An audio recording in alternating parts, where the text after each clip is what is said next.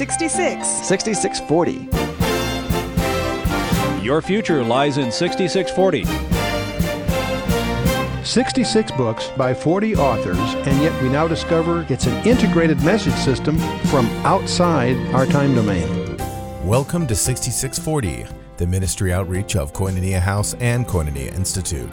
Today's Bible teacher is Chuck Missler, connecting the Bible to your life and the world around you. In today's study, Chuck completes his teaching on the book of Isaiah, chapters 31 through 35.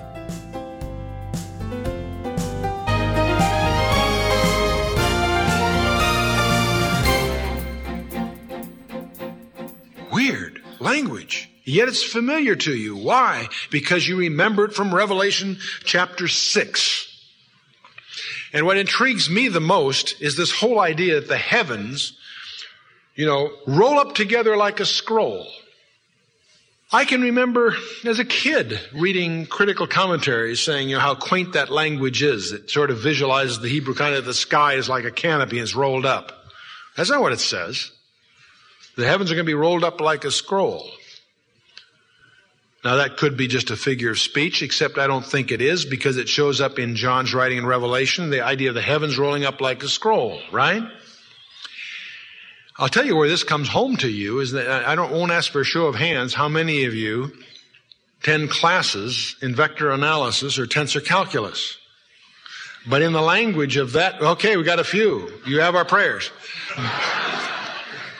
The mathematicians speak of space and matter as being the result of space being uncurled and stretched out.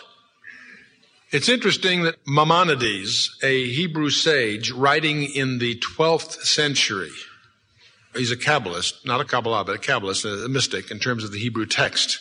And his analysis of Genesis 1 is something I lean heavily on in our Genesis tapes for lots of reasons. I was first pointed to all of this by my friend uh, Jerry Schroeder, who operates out of Jerusalem, published a book. He's a an Orthodox Jew that's a nuclear physicist, wrote a book called Genesis and the Big Bang. If you're interested in that sort of thing, it's worth reading. But the point is, uh, he's the one that pointed out to me that Maimonides pointed out 800 years ago several interesting things. Not only that matter and energy, but also time and space had a beginning. That's a very sophisticated idea. But Maimonides inferred that from the shape of the letters in the Hebrew text of Genesis 1. He also came to the conclusion from Genesis 1 that the universe has 10 dimensions. Four are measurable and six are unknowable. Quaint stuff as a Kabbalist. Cute writing, who takes it seriously? And yet you walk across the street to a lecture on particle physics of 1991 and you discover that the particle physicists have discovered that the universe has not the three dimensions that we know of length, width, and height and time, four dimensions together. It has not four, but ten. Four of them are measurable. Length, width, height, and time. We can measure those to a certain extent. The other six are unknowable because they're curled in less than 10 to the minus 35 centimeters. And if you're in particle physics and all that, there's a whole other thing, and I won't even get into that because not only is it difficult to understand, they've also taken to given the various properties whimsical names. It's a whole other study. The point is though, in the most advanced frontiers of modern science today, as the physicists grapple for a theory of everything to reconcile the discoveries of particle physics with the cosmological discoveries, they tie this all together with what they call superstrings, which requires what? Ten dimensions the same conclusion that Maimonides came to 800 years ago from the text of the Torah in the book of Genesis. But I get into all of this because when the Bible speaks that the heavens were stretched, they're using the current terminology of tensor calculus to describe our present understanding of space-time. So that's another thing. I won't bore you with all of that further other than to make you sensitive that if those of you that have an aptitude and interest to get into this area, you'll discover that we're finally catching up with the diligent students of the Torah who took the Torah seriously.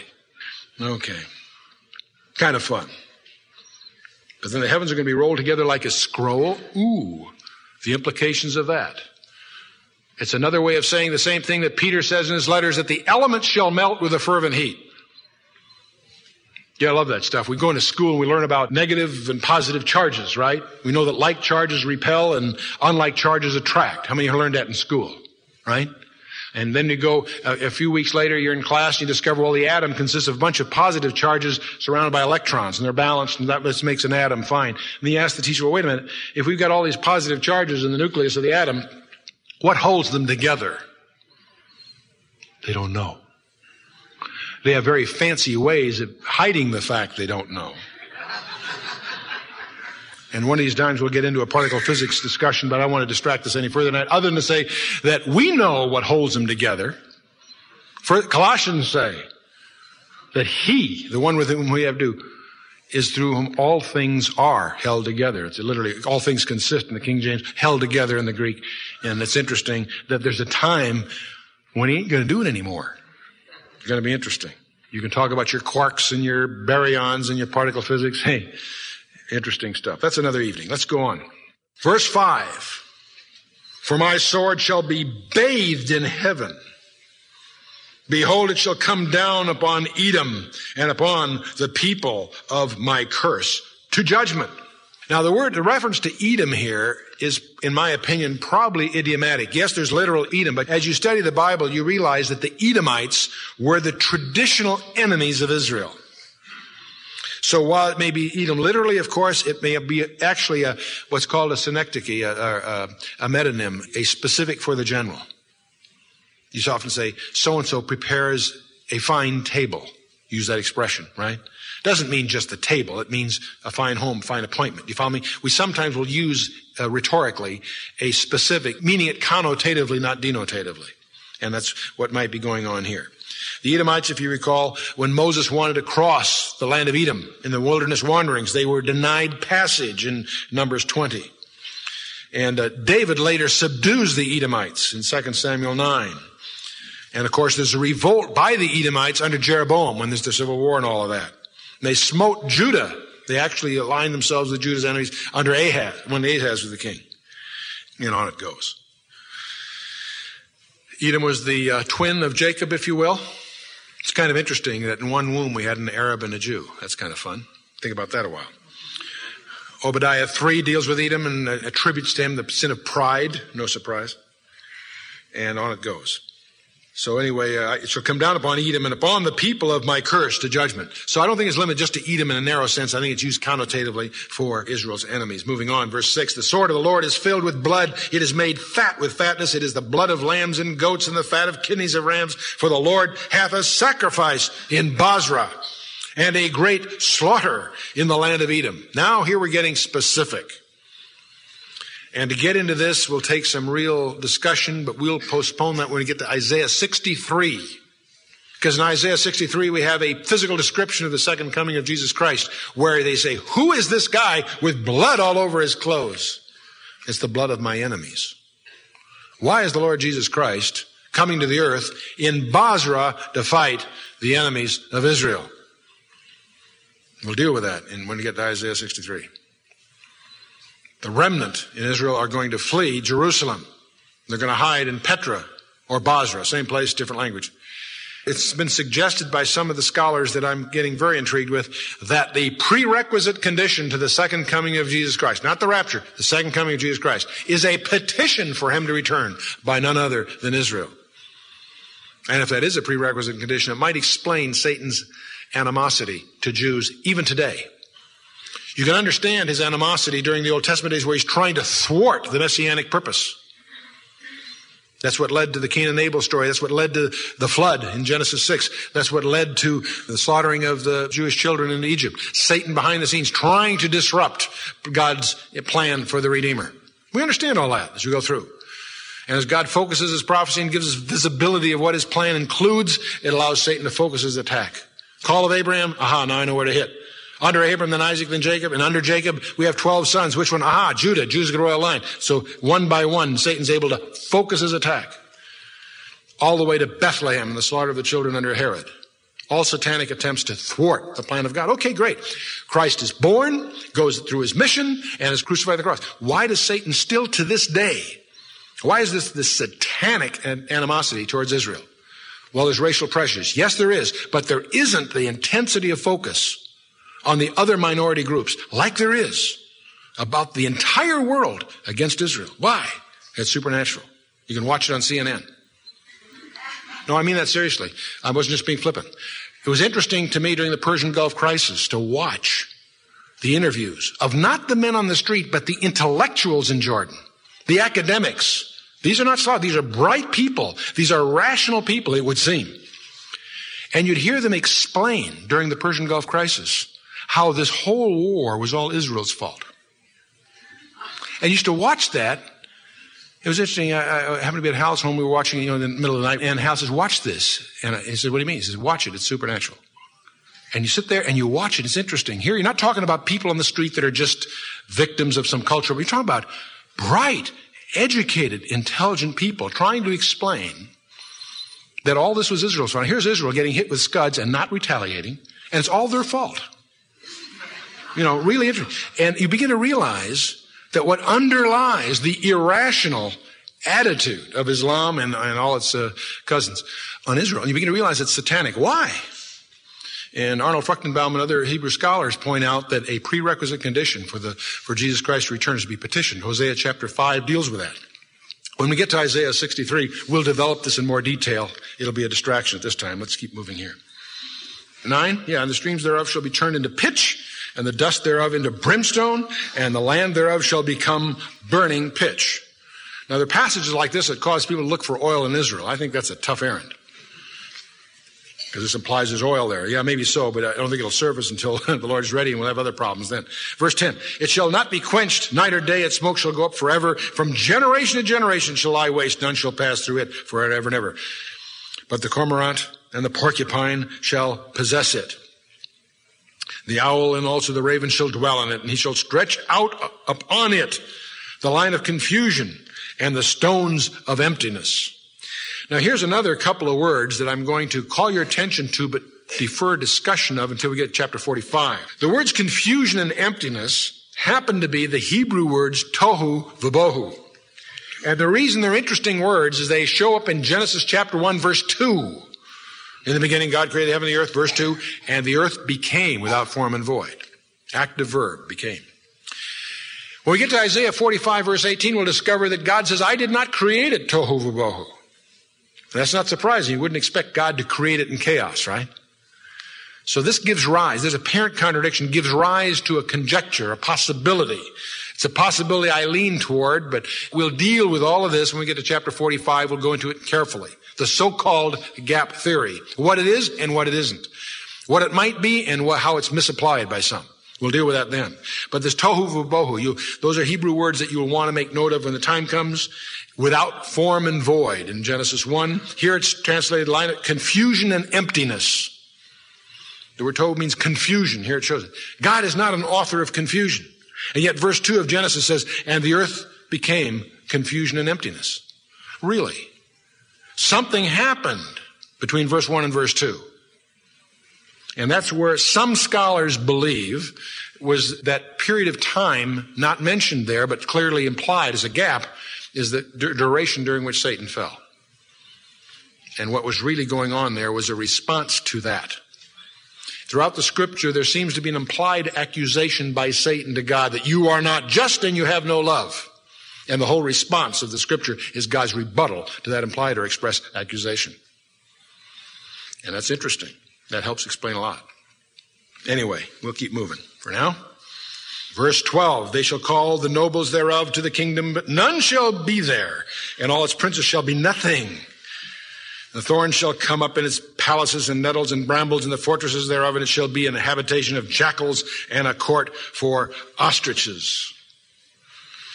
I might mention a few of these other animals. Uh, early in chapter 11, we had the cormorant, which is possibly a pelican, a bittern, which may be a porcupine. There's some debate as to what the Hebrew words really allude to zo- zoologically. Now, when you get to jackals and owls, the word jackals is a Hebrew word really meaning the howling ones. And it was a term used of jackals, but it may be something else. The word for owls actually means, the Hebrew word implies the daughters of screaming. It was a term used for owls, but the point I'm calling attention, some scholars think there may be something more sinister behind these words in verse 14, the wild beasts of the desert shall also meet with the wild beasts of the island. And the wild goat shall cry to his fellow and screech owl shall also rest there and find for herself a place of rest. Again, we have wailers and howlers as the real Hebrew words here, translated by the King James translators this way, and that's justified, and yet there may be something else here. The screech owl, the word is Lilith in the Hebrew, and that's also a word in the Hebrew that means female demon.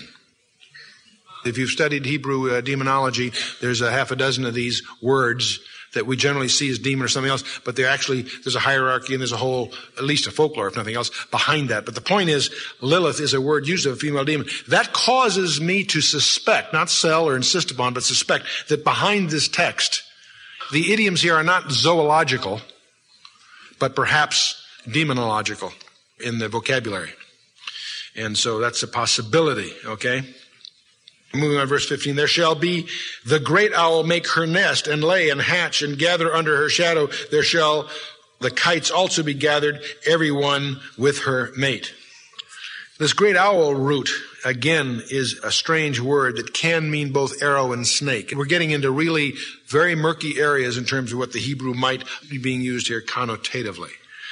Moving on, verse 16. Seek ye out of the book of the Lord and read. No one of these shall fail. None shall lack her mate. For my mouth it hath commanded, and his spirit it hath gathered them. And he hath cast a lot for them, and his hand hath divided unto them by line, and they shall possess it forever. From generation to generation shall they dwell therein. Heavy stuff. We have one short chapter and we'll close the first 35 chapters of the book of Isaiah as a unit, if you will. Rather than leave you riding the freeway with the daughters of screaming and the howling ones uh, uh, echoing in your ear. Let's shift gears and join Isaiah in chapter 35 where he focuses on the kingdom blessings of Israel.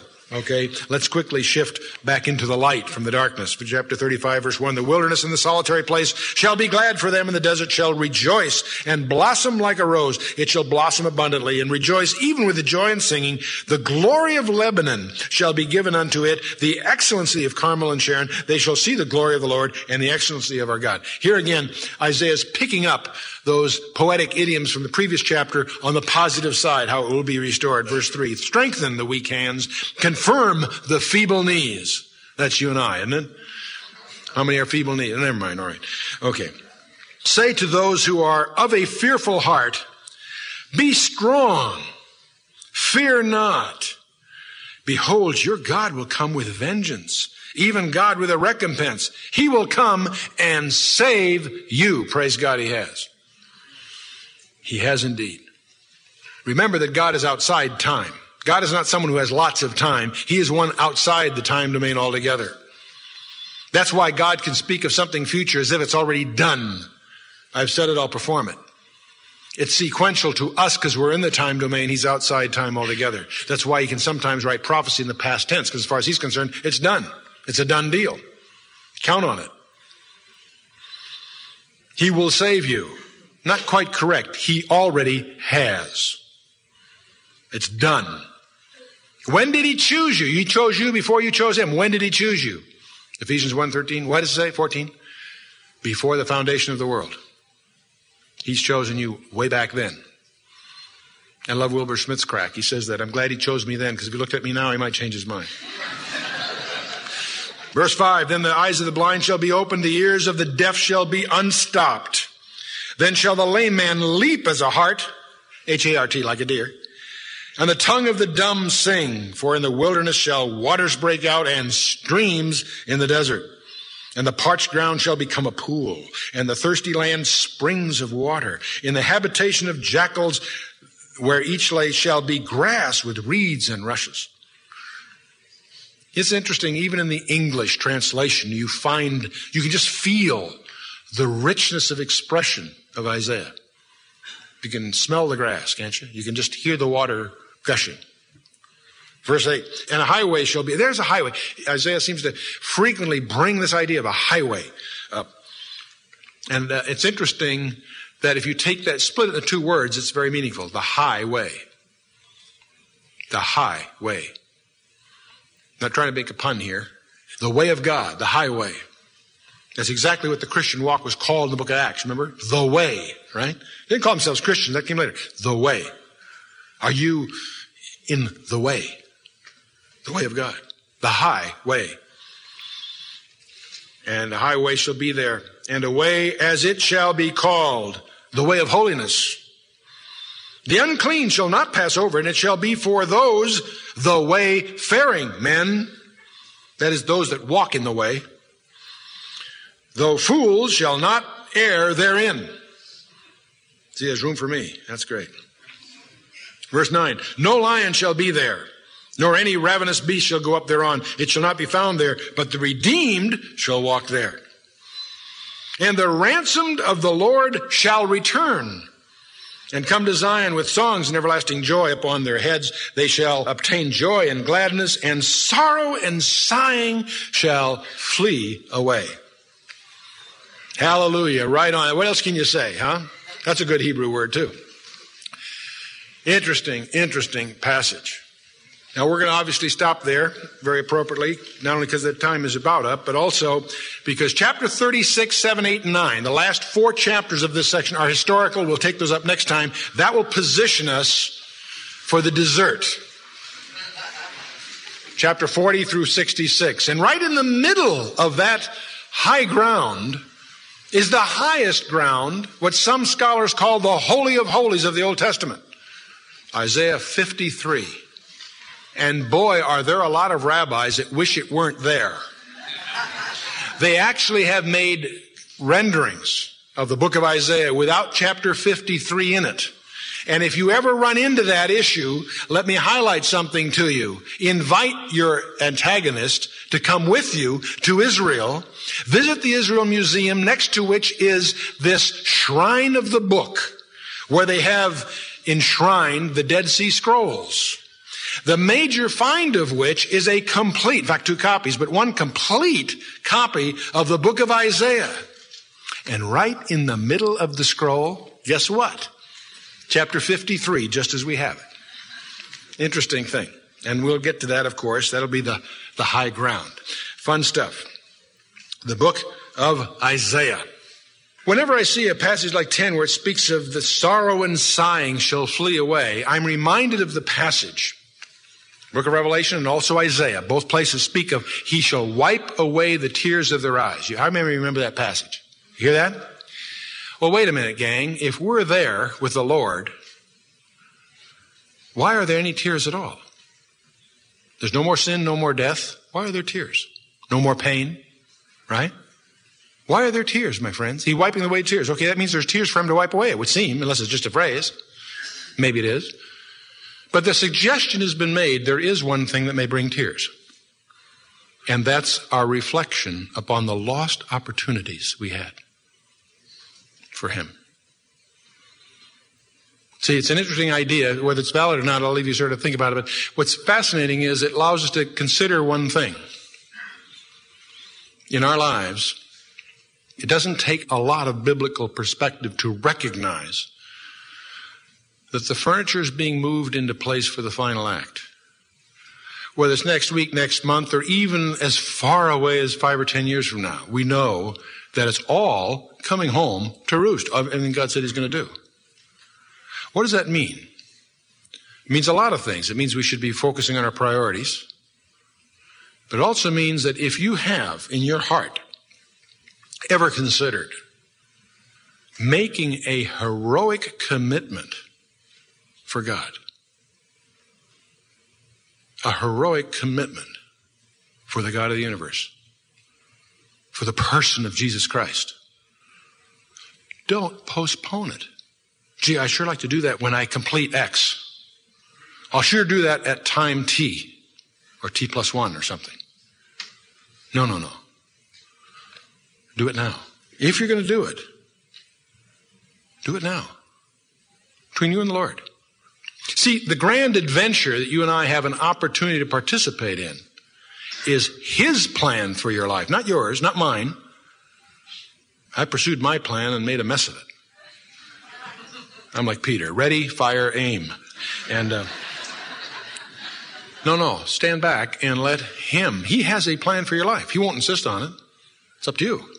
But He has an opportunity for you to participate in what I like to call the grand adventure. You don't have to. You can mope later that you missed the boat. Okay. Oh, you'd be saved. You're raptured. Don't misunderstand me. I'm not talking about that. I'm talking about a chance to participate in the most incredible adventure before mankind. An opportunity to participate with God in what He is about to do. And if you look around the landscape, you notice He's kind of in a hurry. There's a lot starting to happen awfully fast. Revelation says these things will shortly come to pass. We misunderstand the word shortly. It's from the Greek word tachai, which came from the word tachometer comes from. Shortly in the sense of quickly. When they start, they're going to happen very quickly. By the way, they started. Temple being built in Jerusalem, the city of Babylon starting to be rebuilt, a supra state emerging in Europe.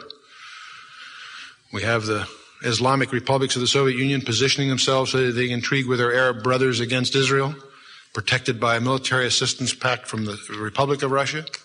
Sounds like Ezekiel 38, Magog, right? Ooh, wow, that's kind of interesting. Well, every place you look, every place you look, it's getting positioned. Hey, time to do your homework, gang. Time to find out what the Bible says about today and tomorrow. And a time to be sensitive to what opportunities God will put in your path for your specific opportunity in His grand adventure. Let's stand for a closing word of prayer.